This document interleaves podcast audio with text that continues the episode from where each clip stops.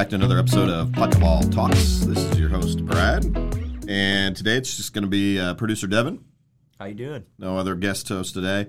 Um, just so everybody knows, we are shooting to try to do this podcast every two weeks, approximately. It's been a little bit of a break here. Uh, producer Devin is a student at uh, studying marketing, and so sometimes his schedule is full of tests and fun things like that. And obviously, as an attorney, sometimes mine's full of fun things like trials. So occasionally, this will be a little bit spaced out a little bit further, but it is our goal to try to put out content every couple of weeks. So we're glad to be back and have you all listening again today. We're going to take a look at uh, a little bit about the history of biker gangs and they're tied to the criminal world. Yeah, this was actually a suggestion by one of uh, one of one of our viewers who actually watches us quite often, and we greatly appreciate that.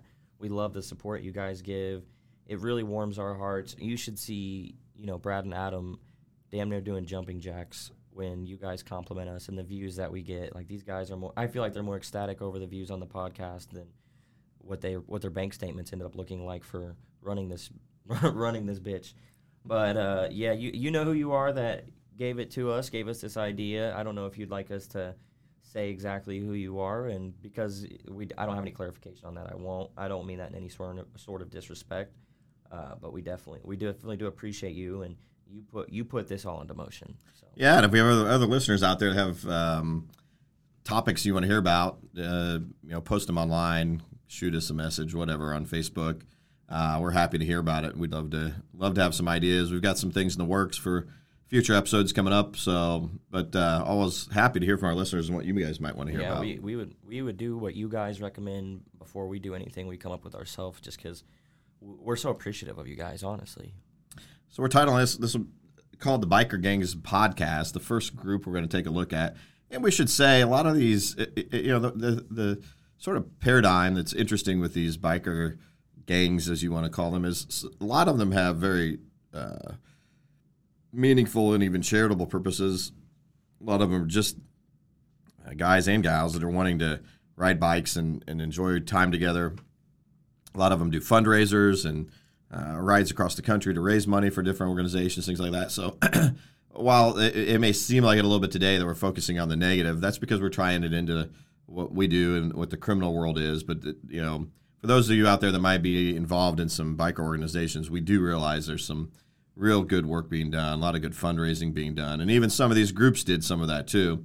But there's uh, there's there's different individuals that we'll talk about throughout uh, the podcast today that you know engaged in some pretty heavy diff- heavy duty uh, criminal activity. And no, no, our, our, consensus for a majority of biker gangs is that majority of those people in those are not criminals, are not uh, selling drugs or hurting anybody or doing anything like that.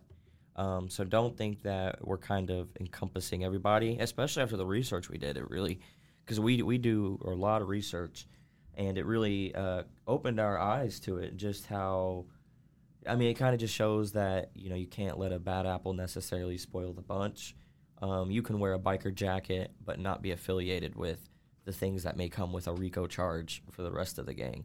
But because of that, we also understand that because you're affiliated with this biker gang, there may be innocent people that sometimes get wrapped up in this who never, you know, who are there for the charitable situations or they just want to ride a goddamn bicycle or a motorcycle, not a bicycle. Um, and, you know, so we, we recognize that, you know, maybe sometimes get people get caught up on things that they didn't necessarily do and wanted to really avoid. Um, so we don't we don't want to paint a picture that if you're in a biker gang, you're bad or anything. I mean, I, I fucking love motorcycles, and I was in a quote unquote motorcycle like I wouldn't say gang, but we hung up we hung out just to ride motorcycles. We didn't call ourselves a gang. We didn't have jackets or anything, you know. So I, people that ride motorcycles know it's more fun to, and safer to do it in a group. So in no means uh, if are, is this supposed to be like bashing anybody or anything. And even the people that are doing criminal activities, we're not bashing that at all.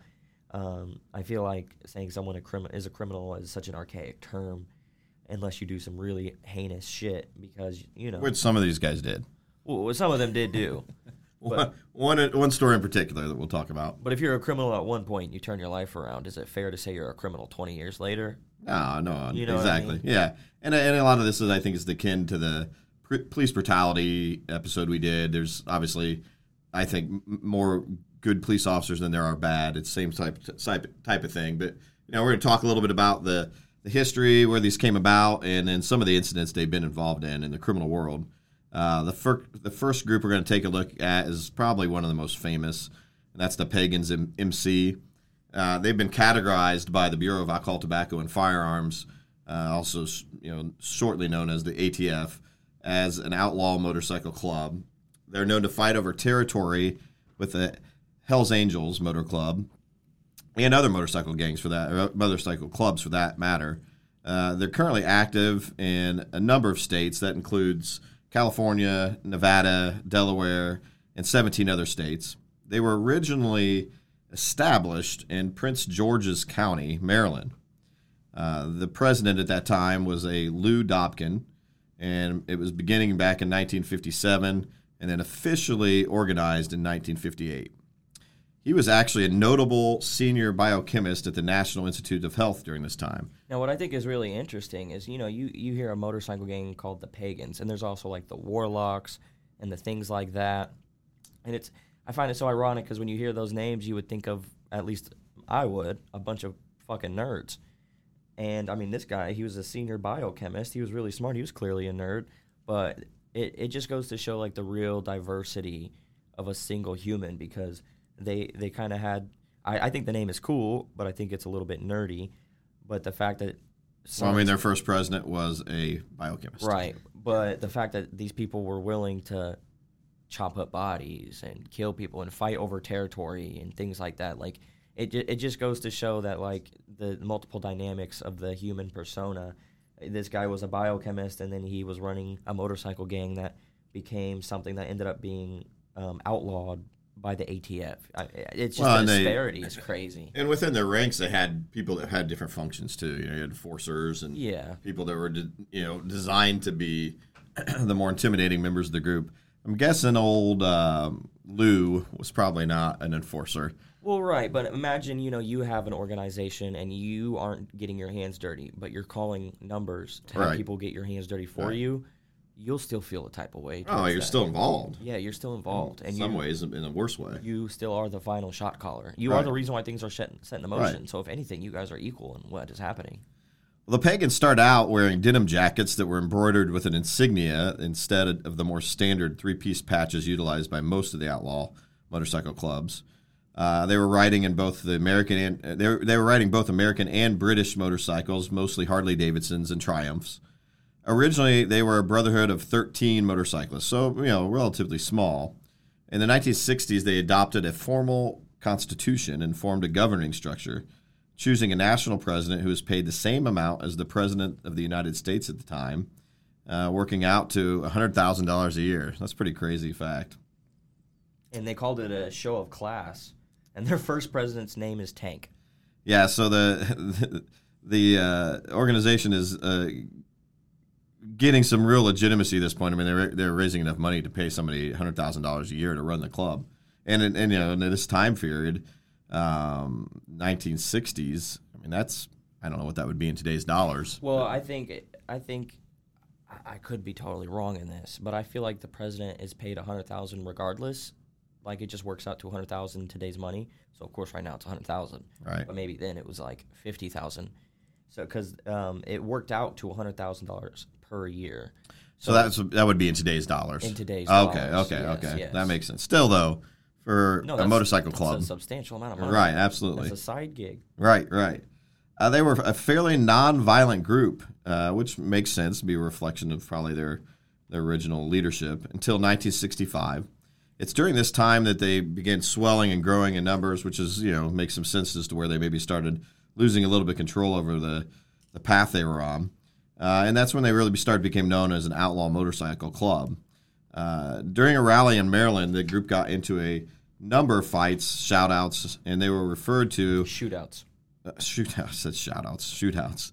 They were referred to as the 1% motorcyclists who caused problems in local newspapers. And the 1% was being, they were saying that that was that small a percentage that was causing all the problems in, the, in the groups. Uh, they quickly developed a patch of their own called the One Percenters. Yep, and they they took uh, they took full. They liked that one percenter uh, name that, that that was given to them. They they even claimed to have invented that. And like I, like you said, they adopted the one percent patch. They would reference the news article papers all the time, and then other when you see you're the one percent of motorcyclists that cause problems, that probably causes some fear with the other motorcyclists. They don't want to fuck with you. You're that guy. You know what I mean? So then other outlaw motorcycle clubs started also adopting that one percenter patch. And I mean, uh, if you know anything about motorcycle clubs today, one thing that is always said is the one percenters. And and that just goes to show that one percent of the motor like people that are in those clubs are the ones that are engaging in criminal activity are this or that or et cetera, et cetera, et cetera. So it goes to show how small of a group of a subgroup inside of a much larger group that is actually doing like illegal things, and yet the whole group kind of gets casted as right. You're you know the whole you're judged by your weakest link or whatever. I mean, well, it's that sort of you know humans. We're we're just have we have that tribal mentality. Right. You know what I mean? Yeah, and if if you know if it's if this person's that way, then they're all that way. Exactly. Yeah, and for sure. And the one percenter became like a badge of honor for those that were into that side of the mo- motorcycle club, and then it was you know a separate thing you had to be able to get allowed to be into. Um, they've been uh, the pagans have been tied to traditional organized crime. That included the La Cosa Nostra region. Uh, I was waiting for you to butcher that. That wasn't too bad. wasn't too bad. I took three years of Spanish. I didn't learn a damn thing, but I took it. Uh, I don't even know if that's Spanish. Is that Spanish? Yeah, that, yeah that's right. Spanish. Okay, good. Uh, they were popping up in cities like Philadelphia, Pittsburgh, uh, New York. They quickly became dominant in the Mid Atlantic region.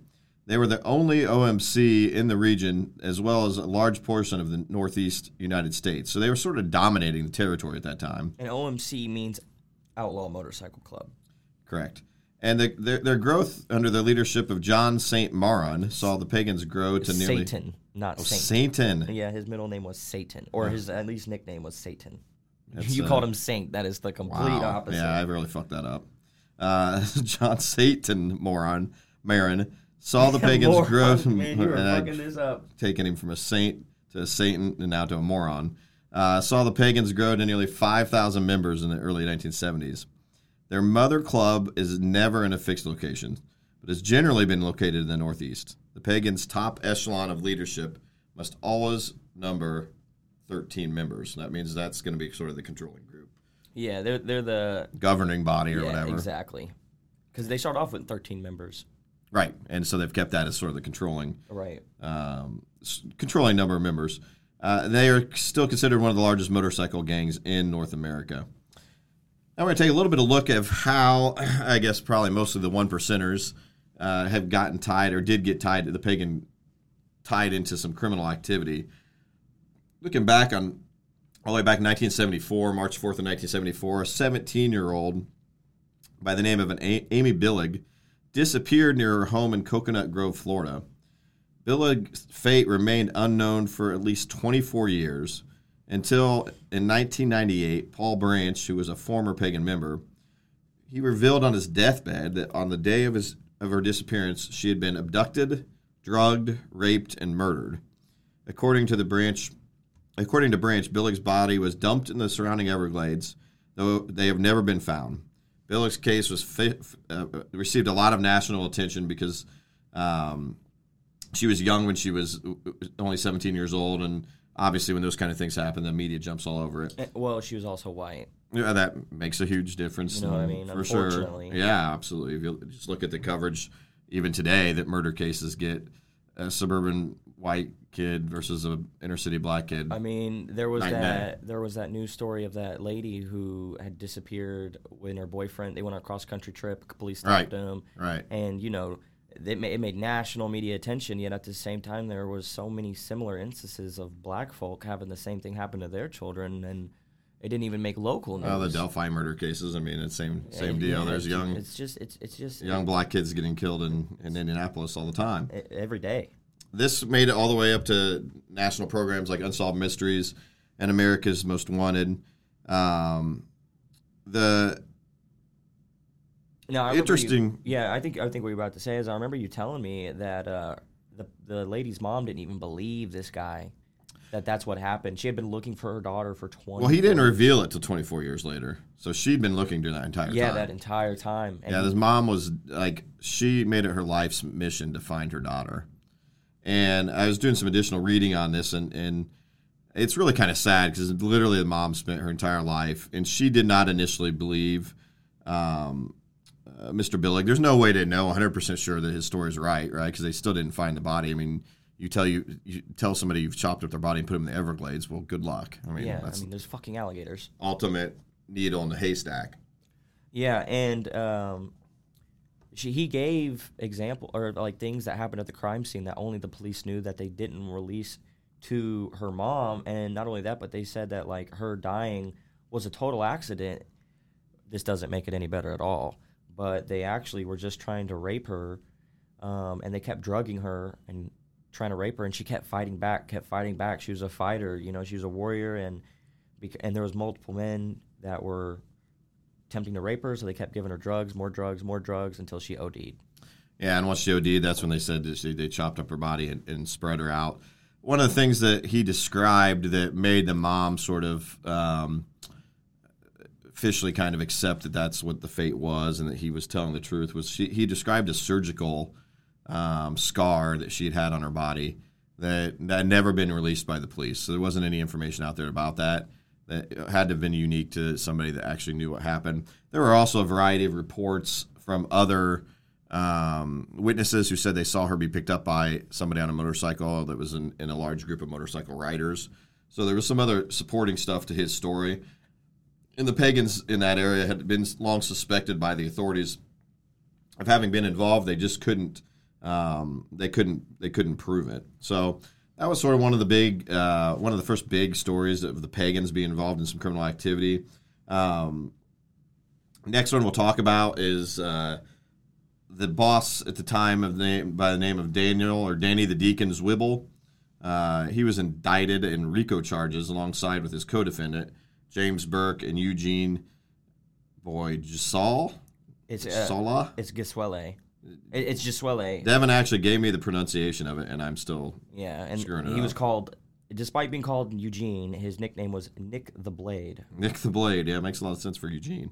Um, he was infamous uh, Pittsburgh connection in the movies God Goodfellas. Yeah, so you guys that, especially the older folks, I know about the Goodfellas, but people that watch the Goodfellas and know who that the infamous quote unquote Pittsburgh connection was, um, Danny the Deacon was from the Pagans was working with this guy. Like you know, this was real stuff. The Goodfellas was modeled after real stuff.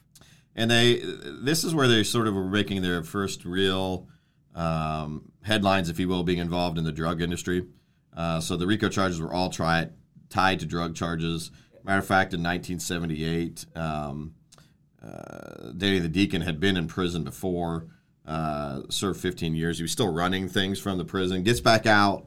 He gets out early on parole in 1985, and immediately within uh, a couple of years is under investigation again and being charged. Do you want to describe what RICO charges are and the history behind them? Yeah, so RICO charges are basically um, the way you can take a where they think they can prove a criminal criminal enterprise. So it's not like just an instance of drug dealing or an instant of of it can be theft rings, it can be drug dealing, it can be anything that's criminal, and it's being done like a business, like it's being ran legit, like a legitimate business would be run. That gives the government the ability to file what's called RICO charges, and those RICO charges can be a little bit sometimes easier to prove, but they also typically come with a significant more uh, penalty, uh, being able to be lopped on top of whatever the underlying charge may be too. So Danny the Deacon gets hit with the uh, RICO charges. He ends up dying in uh, February of 2014, having uh, served out his, his time in prison. The, the, the pagans actually did a fairly large ceremony for him at the time he died. Um, interrelated members of the Pagan Motorcycle Club, uh, known by the name Anthony Rocky La, La Rocca, was the nephew to the former Pittsburgh Mafia boss John La Rocca and acted as a liaison for the Pagans and the La Rocca crime family. In 1973, La Rocca and another member of the Pagans were charged with assaulting an ATF agent, conspiracy, firearms, and possession of a silencer. In 1990, La Rocca and Francis Rick F- Ferry, Ferry were sentenced to life in prison for the murder of John Hetherington. While incarcerated, LaRocca continued to control his cocaine distribution network through family contacts and organized crime members of the motorcycle club until he was indicted uh, and given an additional 20 years. Yeah. So I wanted to add on to this. You kind of went a little bit ahead, but um, the RICO charges th- they that actually started with the mafia. They wanted to they they didn't have a way to pers- prosecute someone who didn't actually have their hands dirty. And of course, in the mafia, the top guys don't have their hands dirty. They have the people do it for them. So they wanted the way they could see the obviously charge it, uh, the obviously link, but they couldn't charge these top guys that were calling the shots, and they were arresting all these people, and nothing was happening. You know, so that that's actually where RICO charges came in, and RICO mean, means Racketeer Influenced and Corrupt Organizations Act. And so it was originally it was a very rare charge that people would get when it first came around, and honestly, for a very long while, this it, it came out in the 1970s specifically because of stuff like this, and um, it would only be in like drastic situations that people would get hit with RICO charges. I feel like now lately, you've you, people They use it all the time. all the time, Yeah, because they know it will fuck people. become one of the kind of one of the harshest tools that can be utilized. But it's now, I would say, charged very, very frequently. I mean, just you know, in the terms of like when when they came up with Rico, they were thinking of a top dog who was collecting all this money but wasn't getting his hands dirty.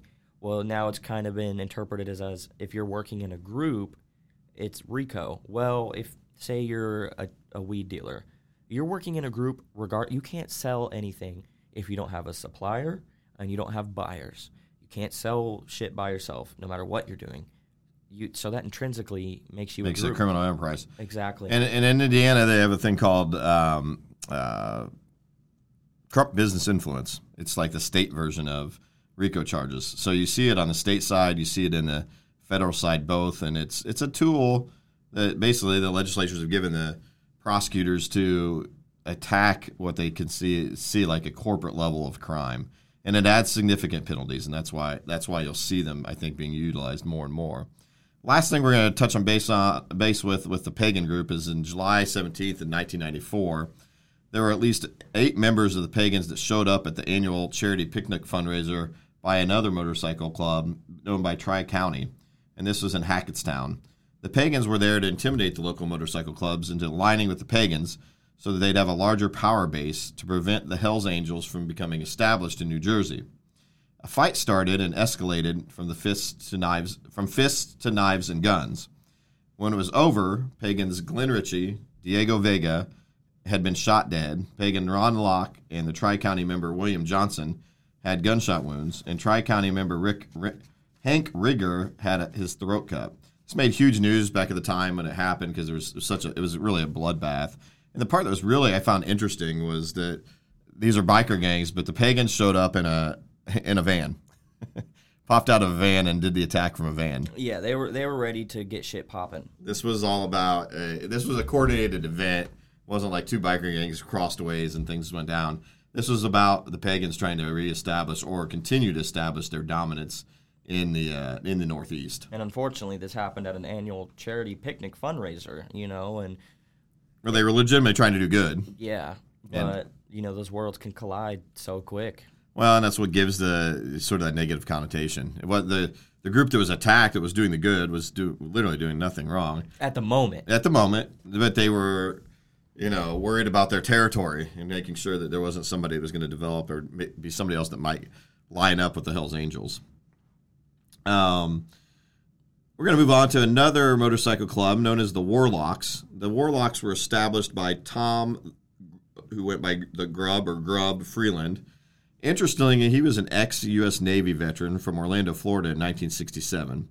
The mother chapter, still to this day, is located in Florida, and the club's founder, um, Mr. Grubb, died in 2019.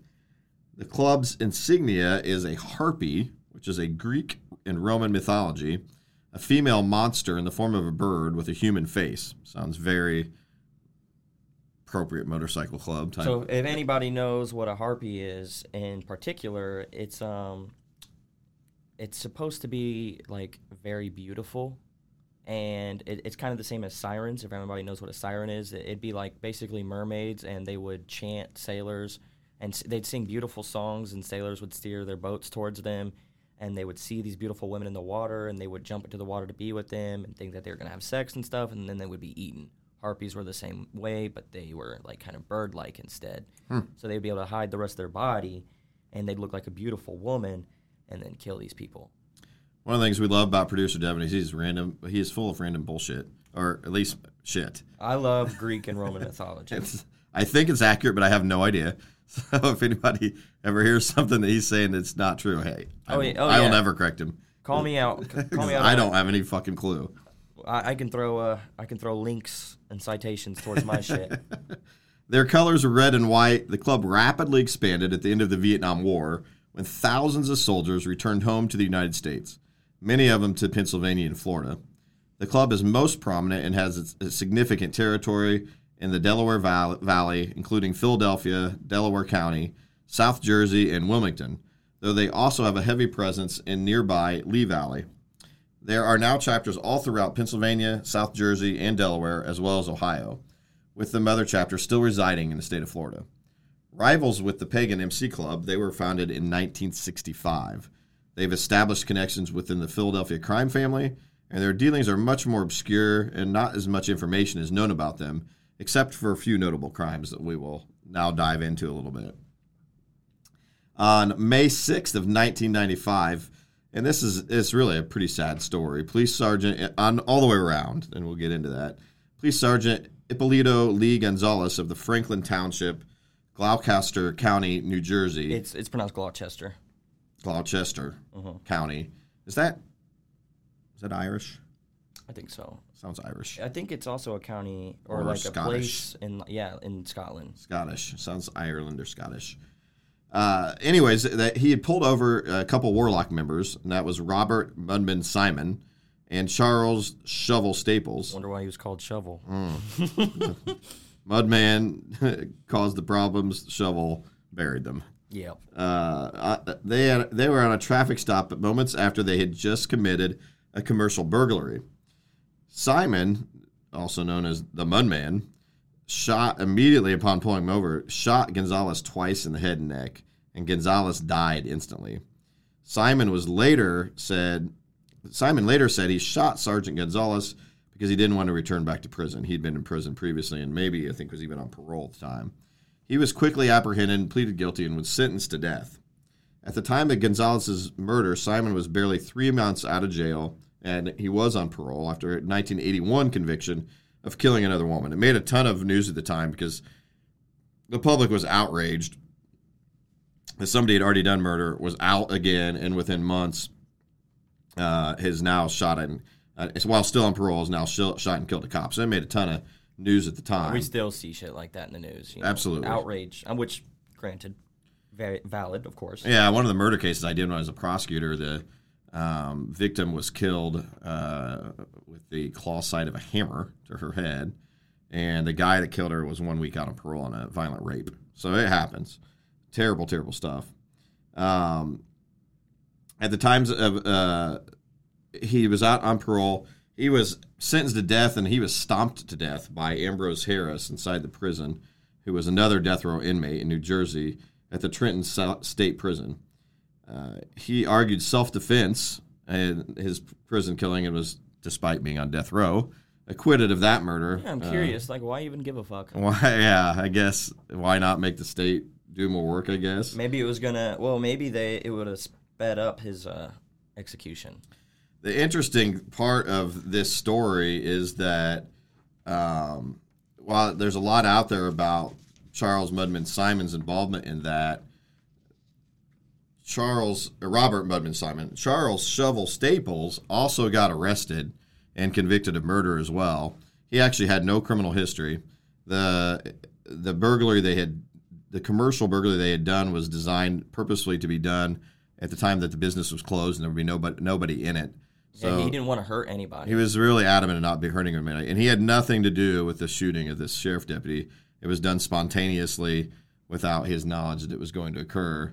And that resulted in him being convicted of murder. And he was also a veteran, wasn't he? He was a he was a military veteran. He had no history, and he has some interesting things out there where he's he's accepted his fate. Um, but there's a, a, decent amount of people uh, supportive of him to say that he's you know his punishment was too harsh given that yeah he had an otherwise pretty reputable life and and um, but he's also he's actually the the stuff out about him. He's pretty humble about it. He's like, you know, I did I did get engaged in something where I should have known it could have gone wrong.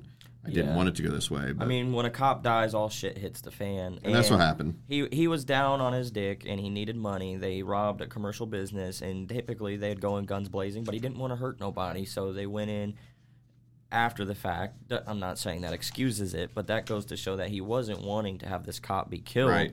He he had no idea that his the guy with him was about to murder this cop. Like I can only imagine. This guy was probably like literally, like not even figuratively, literally shitting himself. Yeah, I'm sure. As soon as he saw it happen, he's like, "Oh fuck! I mean, what do we do now?" You know, Yeah. terrible.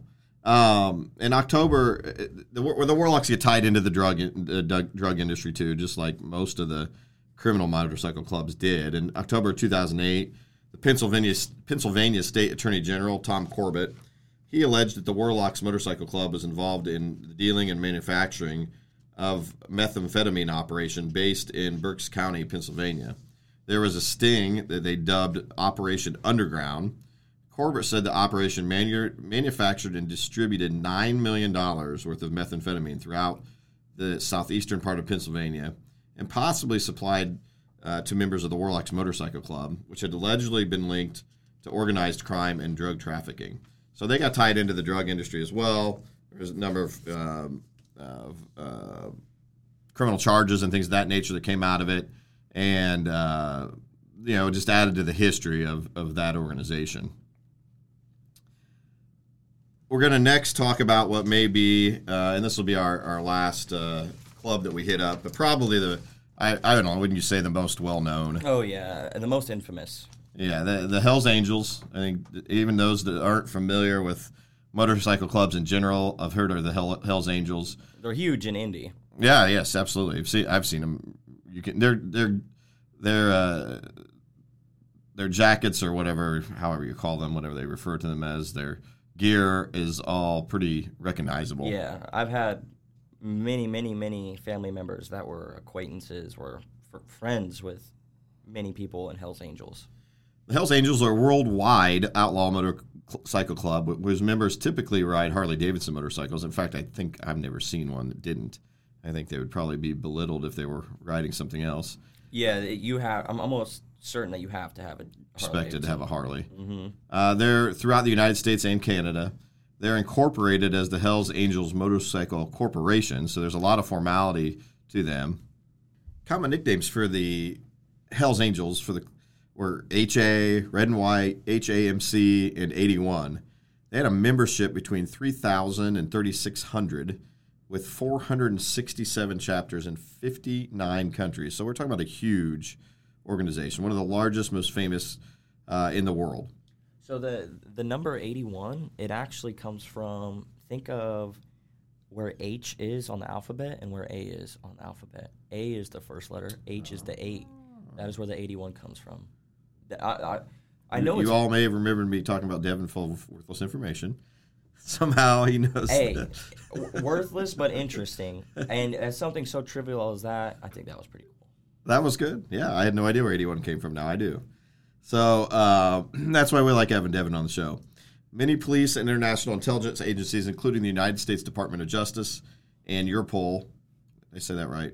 Europol? Europol. Europol, consider the club an organized crime syndicate. Now, I want to add this organization is so damn big that there's not like some freaking grandmaster at the very top controlling these strings worldwide. They, now, the leaders of all of these different subsections of Hell's Angels may talk to each other. Um, but based off what I was reading, sometimes Hell's Angels, different sects of each other, will even Battle Like- amongst themselves. yeah, like bump heads and stuff. Well, anytime you're getting over involved in territories and one has this part of town or that part of town, easily can develop into that. They originally got their start in uh, F- Fontana, California, back in 1948, and it was the merger of several motorcycle clubs that led to what was the Hell's Angels. Odo, Odo Friede, Fried, do that again. Otto Friedeli, I think it's Otto Friedley. Friedley. Okay, we'll go with that. A World War II veteran credited with starting the club after breaking from the Pissed Off Bastards Motorcycle Club over a feud with a rival gang. If nothing else, perhaps uh, Mr. Otto decided just the name Pissed Off Bastards was one he couldn't live with anymore. I don't know. He he was a World War II veteran. I feel like he was a pretty pissed off bastard. Could be, could Uh, be. Hey, you got to admit, one, the similarities are all of these guys seem to be people you would respect in everyday life, veterans, Right. biochemists, Yeah. and they're also very good at making names. It's high level of creativity. According to the club's website, the name was first suggest- suggested by Arvid Olson, an associate of the founders who had served the Hells Angels squadron of the Flying Tigers in China during World War II. So, exactly kind of what you're talking about. And a letter written to the Guinness Book of World Records by a member of the Hells Angels, it is instead stated that the club's name was taken from the Hells Angels squadron of the 30, 303rd Bombardment Group, which was active in the European theater of World War II. It is at least clear that the name was inspired by the tradition from World War I and two, whereby the Americans gave the squadrons fierce, death defying titles. As an example of the lies in one of the three Of this lies, Oh, an example of that lies in one of the three P 40s squadrons of Flying Tigers fielded in Burma and China, which was dubbed Hell's Angels. So there's a lot of different varieties, I guess, stories, if you will, of where the name came from. Um, in 1930, Howard Hughes filmed Hell's Angels showcased extraordinary and dangerous feats of aviation, and it is believed that World War II groups that used the name based on that film. According to the Hell's Angels website, they are aware that there is an apostrophe missing in Hell's Angels, but it is you who miss it. We don't. That's how they dealt with the name over the years. There's, I don't think there's an official. This is where it came from. Well, I mean, it's kind of like playing phone tag, you know what I mean? Or like uh, that telephone game where you all speak through a phone.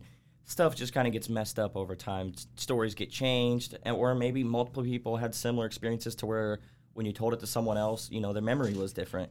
But for a outlaw motorcycle group to have a website, psh, that seems pretty legit. Like, Well, yeah, I mean, especially in this day and age, the tie to uh, military carries on in that they have a system of patches that are very similar to military medals.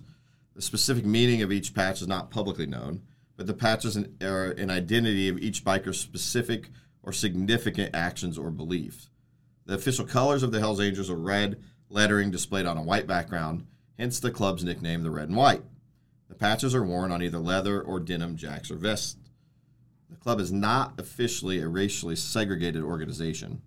In the U.S., at least one charter allegedly requires that the candidate be a white male. And Sonny Barger said in a 2000 BBC interview, "The club as a whole is not a racist is not racist, but we probably have enough racist members that no black guy is going to get in."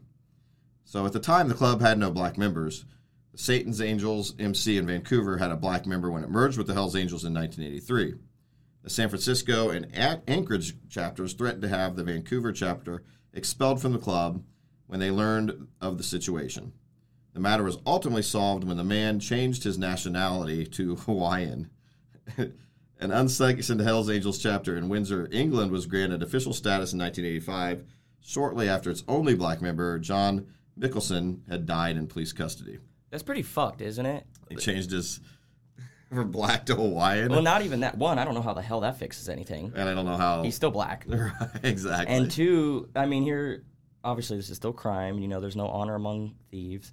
Um, but this black member died in police custody, probably getting arrested doing something on behalf of a Hell's Angels. right. And the other chapters were basically excited that he was dead. Like, that- oh, that would just hurt so bad. Thinking you have like a tribe. Right. Yeah. No. Absolutely. And and I don't know. Weird that they went from black to Hawaiian. Yeah, where the fuck is that? I don't And, understand. and the that. guy, like his skin, maybe he was like really white, Looked like like maybe looked white or know. white passing, maybe. He wore a he wore a uh, what do they call it the the lei? They had a layer on his neck. Oh yeah, yeah. Uh, LA.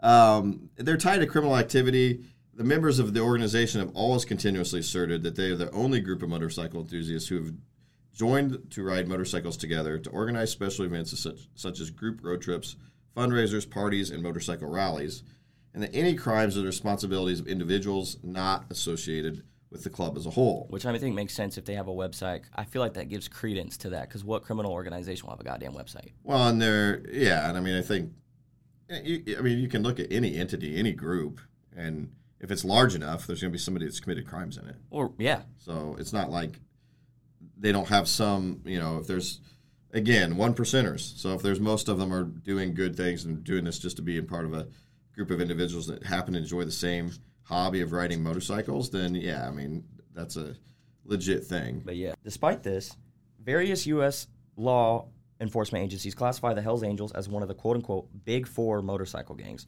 along with the Pagans, as referenced earlier, Outlaws, and Bandidos, and contend that members carry out widespread violent crime and organized crime, including drug dealing, trafficking in stolen goods, extortion, and prostitution operations.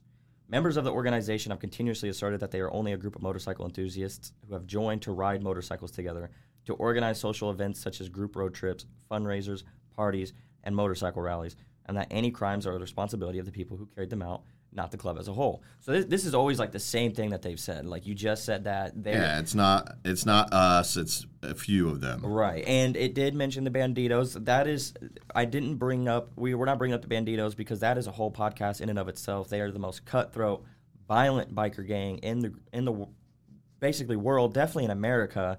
Surpass the Hell's Angels in terms of outright violence. I'm not even sure if the ba- the Bandidos have people in them who think that they're not committing crimes. I think you're that it's just pure They're accepting of that. yeah, they are all committing Moniker. crimes, and they are very cutthroat, um, and they are like the most brutal, murderous, and drug fueled uh, OMC that like exists. Yeah, and despite the claims of the uh, Hell's Angels, the federal government, knowing that this is an international organization, has designated the or has de- designated the bike group as a known criminal organization, and the Department of Homeland Security has a federal policy prohibiting its foreign members from entering the company a country. So they've put the Hell's Angels that are international members on like the do not fly list into America. They are stating, or the federal government has stated, that Hell's Angels partake in drug trafficking, gun running, extortion, money laundering, insurance fraud, kidnapping, robbery, theft, counterfeiting, contraband smuggling, loan sharking, prostitution, trafficking in stolen goods, motorcycle and motorcycle parts theft, assault, murder, bombings, arson, intimidation, and contract killing. Those are all the things they've listed as um, uh, reasons that they've banned members from coming into the country. The club's role in narcotics trades involves the production, tr- transportation, and distribution of marijuana and methamphetamine, in addition to the transportation and distribution of cocaine, hashish, heroin, LSD, MDMA, PCP, and diverted pharmaceuticals. This is all according to the FBI. The Hells Angels may earn up to a billion dollars in drug sales annually. So obviously, the federal government. Um, Fucking hates these guys. yeah, they they don't agree with the peace loving charity uh, sort of tradition that they are That claiming front that to they be. put out. Yeah, Yeah. Uh, wh- what I'm really curious is, I wonder if it's since all Hell's Angels. Well, I don't know if it, since Hell's Angels are not allowed in the country. I wonder if that includes people who haven't committed crimes and they're literally in that is it's as been a hobby, designated as a member. I think so. or yeah, or they're just as a hobby, like it's a hobby. I mean, I think it's like being on the known terrorist list. I wonder how they how they like how you'd even find out that. Like, would you fly to America and then get arrested when you're here just because you? Well, I think they wouldn't even let you pass through customs probably, and through the the passport process. Do you think they like arrest you or just turn you off, like turn you around? That's not just turning you away. Huh. So it'd be yeah. I mean, all because you you ride a motorcycle and wear a coat, even if you maybe didn't do anything wrong.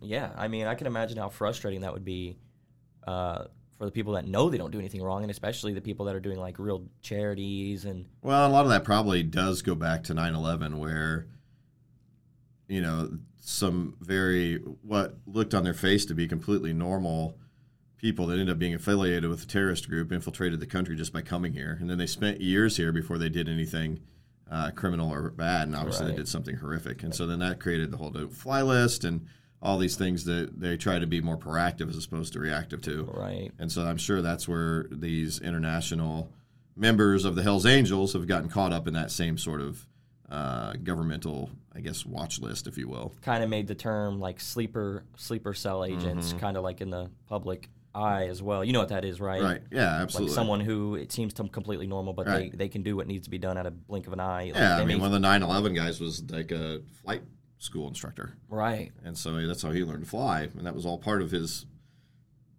cover that was really designed to teach him how so he could fly a giant jet into buildings Yeah, that's it's just fucking. so you never know i mean so you can kind of see why where they're getting with that but um It doesn't make it any less unfair to the guys that are legit yeah. yeah and it, it would be tough to because come i know with that. I feel like I wouldn't I wouldn't like to come to terms with that. no and i've known i've known some people in, in, that are members of a bicycle group and have Bicycle.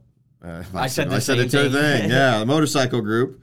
I don't know any bicycle groups. You're gonna get your ass beat walking out of here one time. They're gonna be like, "You think this is a bicycle." bicycle?" Right. But I've known some guys in, in uh, motorcycle clubs that uh, they weren't violent people and they didn't want other people to be violent people, but you can't control what everybody does in, in any organization. Unfortunately, I also kind of feel like if you're treated as a criminal just because you're part of this group, that some of them do criminal activities, and you're already being punished for something you never did, it would enable Right. you to be like, "Well, fuck it, I'll commit Right. crimes." Right, right. You know. Yeah. Well, ladies and gentlemen, that is going to be a wrap on our coverage on uh, the bicycle, bi- some of the bigger biker gangs known in. Uh, Bicycle I did it again. again. Motorcycle Man, uh, gangs in our uh, you may have to clubs. stay strapped leaving here. exactly.